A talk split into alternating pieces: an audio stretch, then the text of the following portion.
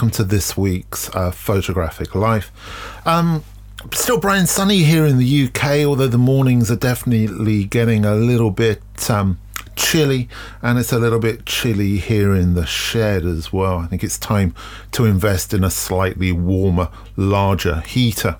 But anyway, this week is a week where if you're involved in any way with education, you'll be aware that it's Freshers Week.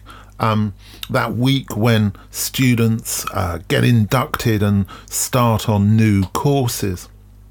And being a teacher, being a lecturer, I've been no different. I've been meeting the young photographers who are coming to start on the, the new photography course that I'm uh, actually head of and setting up at Oxford Brookes University here in the UK. One of the interesting things when you meet young photographers is their kind of varying, um, I suppose, connection, engagement uh, with the medium of photography. And I think perhaps for a lot of uh, more mature, shall we say, um, photographers and people involved with photography, it's sometimes a little bit shocking just how little engagement there is. However, one of the things I think we can be sure of um, and certainly was the case for me this week, was that every single member of my new cohort has an Instagram, and that Instagram um, account is is something which they perceive as being very intrinsic to what photography is, and and their kind of, I suppose, relationship with photography. I wrote an article about this, which is on the UNP, called um, I think it's called uh, "Instagram's the New Gateway to Photography," and I think for a lot of these um, young photographers, it is. And one of the things I've noticed over the last few years is how many brands are con- contacting and connecting with people who are posting images on Instagram with the idea that um, they're going to use them for some kind of c- commercial um, reason. Well, obviously, for a young photographer, there's nothing more exciting than being connected by a beauty brand or a fashion brand or what have you, um, and being asked for the, the images to be used. And I think one of the, the most important things that anybody involved in teaching anything, I suppose, but particularly, you know, I'll deal with photography at this point, it's, it's what I deal with, um, is to make sure that you're giving the facts, that you're giving the information that is correct. To me, that feels morally right. Uh, but anyway, so to a young photographer, and I and I've had young photographers come to me and say, "Well, what do I do?" And some who said, "Oh, it's okay, it's great. I gave away my pictures to this brand, and they're so excited." And of course, you don't want to burst their bubble, but at the same time, you've got to bring them down to earth and re- get them to recognize the value of their work, but also how that particular brand is uh, sort of acting in a way which is um, inappropriate, shall we say. So this week, I um, I saw a post by uh, a professional photographer, and um, I wanted to read to you exactly um, what the post said, and also what the brand who had contacted the photographer had said and, and what their expectation was, because I think it's really important. So here we go. So the photographer wrote, uh, one of my Instagram posts got the attention of Land Rover, and they very politely asked if they could repost it, referring me to a link with their terms and conditions. These are their conditions. Are they being excessive? We love your post and know others will benefit from seeing it on our website. Social media channels, customer emails, digital ads, and third party sites. As you consider allowing us to publish your post, we want to make sure you know exactly how we intend to use it. So by replying to our post stroke tweet with hashtag approve you, number one, represent and warrant that you own the content and there are no other entities with ownership claims over it. Number two, grant Jaguar Land Rover North America a non exclusive and non revocable commercial right to reproduce the content in any form, including but not limited to video, internet posting, reproduction, display, email, publication, and distribution. Either through our own services or services provided by third parties throughout the world in any medium, now known or later developed, and without restriction or limitation. Number three, agree that your content may be used by Jaguar Land Rover North America to create derivative works either alone or in conjunction with sketches, cartoons, captions, films, artwork, textual matter, or other photographs. While Jaguar Land Rover North America will make commercially reasonable efforts to give you credit for your content and provide a link back to your account, you agree that such credit is not mandatory and your permission for us to use your content is not contingent upon such credit being given. You waive any right to inspect and or approve the finished work, incorporating the content of all the advertising copy that may be used in connection therewith or the use of which said finished work may be applied. Further, you waive any claims to royalties with regards to your content or your finished work. Last, you agree that if any provision or any portion of any provision contained herein is determined to be invalid under any statute or rule of law, then it shall, to the extent alone, be deemed omitted, and the remainder of this permission to use content agreement shall remain in full force and effect. This permission to use content agreement shall be governed by the laws of the state of New York. If you don't agree to these terms, we completely understand, and no further action is required. We are thrilled to see Jaguar Land Rover North America as part of your page and look forward to seeing any new content you post as well. Wow.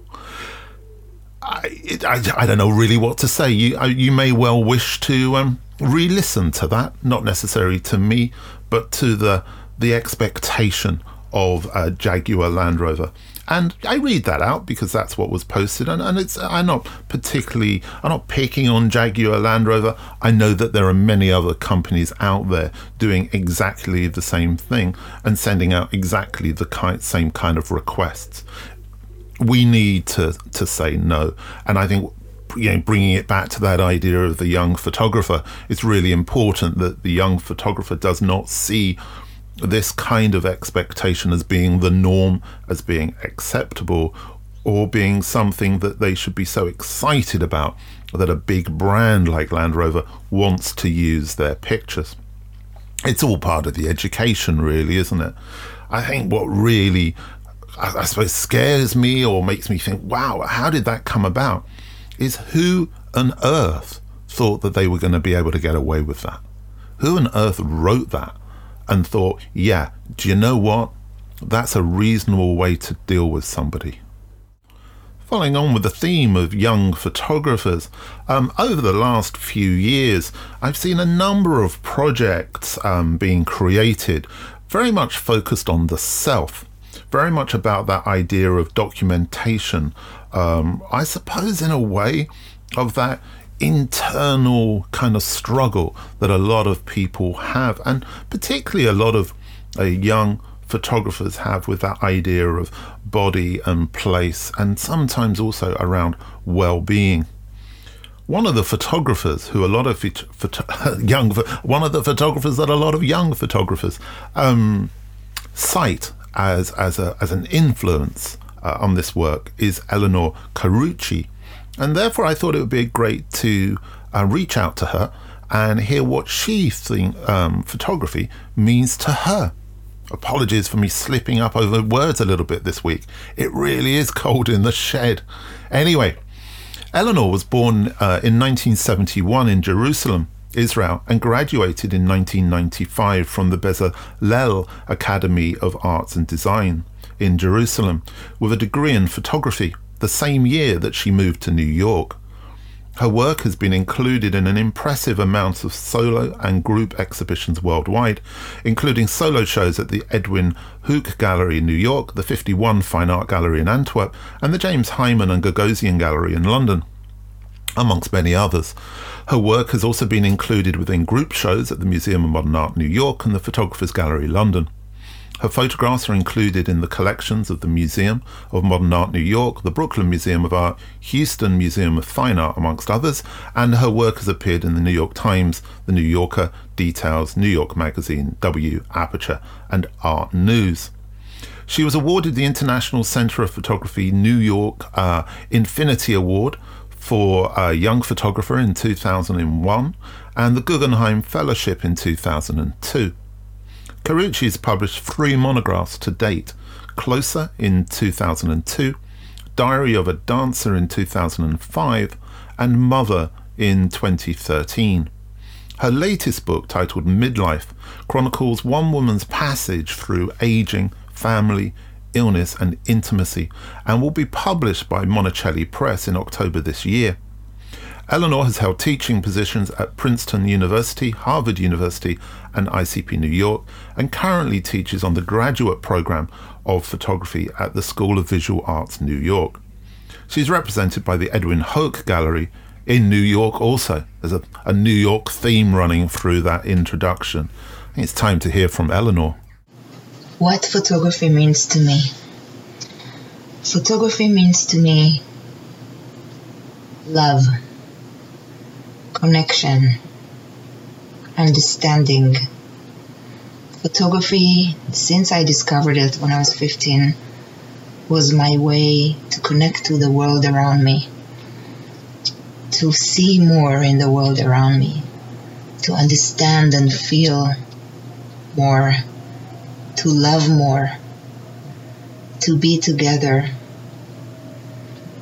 Photography to me comes from love comes from pain, comes from compassion.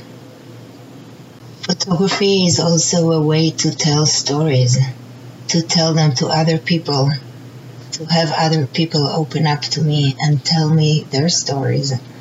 So it's a way, I guess, to trade stories. Um, for me, it's a way to show my flaws, tell other people how much there is there in our lives, how much love and connection, how much pain, but how we're all very specifically different, but in a way very much alike. So, photography is a way to connect to the people I'm most close to and I love most, but it's also a way to connect to strangers. Photography for me is a way to feel the world, to connect to the world, to understand the world around me, and to see more in it. I love photography. And if I forget, if I forget to see, if I forget to understand, if I forget to feel, I know I have to pick up the camera. And it will be photography that will make me do all those things again. Well, thank you, Elinor, there for such a passionate and emotional response to the question. Uh, every week that I set that question, what does photography mean to me? Um, I, I, give a, a, kind of a maximum length of time of five minutes, and sometimes people send me um, responses which are a lot shorter than that. Um, it doesn't have to be five minutes, but I think Elinor there really, in, in a very short space of time, um, encapsulated I suppose, um, what I was saying at the beginning, really, and, and, what I was talking about with so many of these projects, which are um, defining and documenting that very emotional response to what it's like to be alive now, that idea of being human now. Um, I think also what's really interesting are two kind of key themes, I think, for me this week that, that came out. One was, once again, storytelling, but we'll skip over that for now because I'm sure by now you've got the hang of that. But that use of the word love, and it instantly reminded me of two previous contributors who had also focused on the use of that word love. One of whom was Jim Mortram, who gave an incredibly passionate and emotional response to the question in our Christmas podcast. I really recommend that you go back and listen to that one. Um, and also Elliott Landy, who gave the contribution on our birthday issue, and he also dealt with that idea of love. And I think, in a way, maybe love is kind of an old fashioned word to use in uh, relation to photography. Sometimes, it, you know, it may be perceived as being a little bit kind of wishy washy or, gen- or sort of general, a generalization perhaps of something. But of course, it, it's intrinsic to um, that idea of connection, of that idea of connection with the subject. Um, and also, if that subject of yourself is that idea of, of I suppose, expressing where you are, um, as Elinor says there, with the people she knows, as well as the people she's never met. So it actually goes a lot deeper, perhaps, than that just that idea of using the word love. Anyway, I hope that makes some kind of sense. As always, with all of these contributions, I listen to them again and again to try and sort of pick out what the person is saying. Sometimes it's really obvious, um, and sometimes it seems obvious and it isn't so obvious. So, really, um, I think I enjoy the analysis. I hope you do too of what people um, have to say, and also kind of identify how that sort of description, I suppose, that explanation of what somebody is saying about their work, um, how it then fits with the work. Especially as a number of people have been saying to me recently that this podcast is starting to become somewhere where they're discovering photographers whose work they weren't aware of. And obviously, we're jumping around a lot here um, from one particular area of the medium to another particular area of the, of the medium within a week. And I, that I enjoy because I think that's part of the challenge. Going back to that idea of photographic education, um, we never really stop learning, do we? I hope not. I don't ever want to stop learning, even though I'm no I'm no longer learning. I'm in that kind of formal situation of being a student. Surely we're always students. We're always trying to learn different stuff and find out about different stuff. Um, last week, I spoke about the passing of three great photographers uh, Robert Frank, Peter Lindbergh, and Fred Herzog. More sad news, really, this week, I'm afraid. Um, John Cohen, um, a great photographer based in New York, um, a musician, a banjo player, um, early Bob Dylan pictures by John Cohen, a great documentation or photographic documentation of that kind of roots music and Appalachian music of America. Um, some beautiful work, and it was really sad because um, I was hoping to speak to to John. I knew his his health was was bad. Um, and I was hoping to speak to him to get a contribution to the podcast for a future episode. And sadly, just before we could do that, um, I received news that um, he had died at the weekend. So our, our thoughts, as always, are with with his family and and the people around him, um, because you know a photographic life, sadly, has to come to an end. And I know that sounds like a horrible segue to finish the episode, but man, it's probably true. Anyway, after all of that, after all that information this week, I think it's time to take care.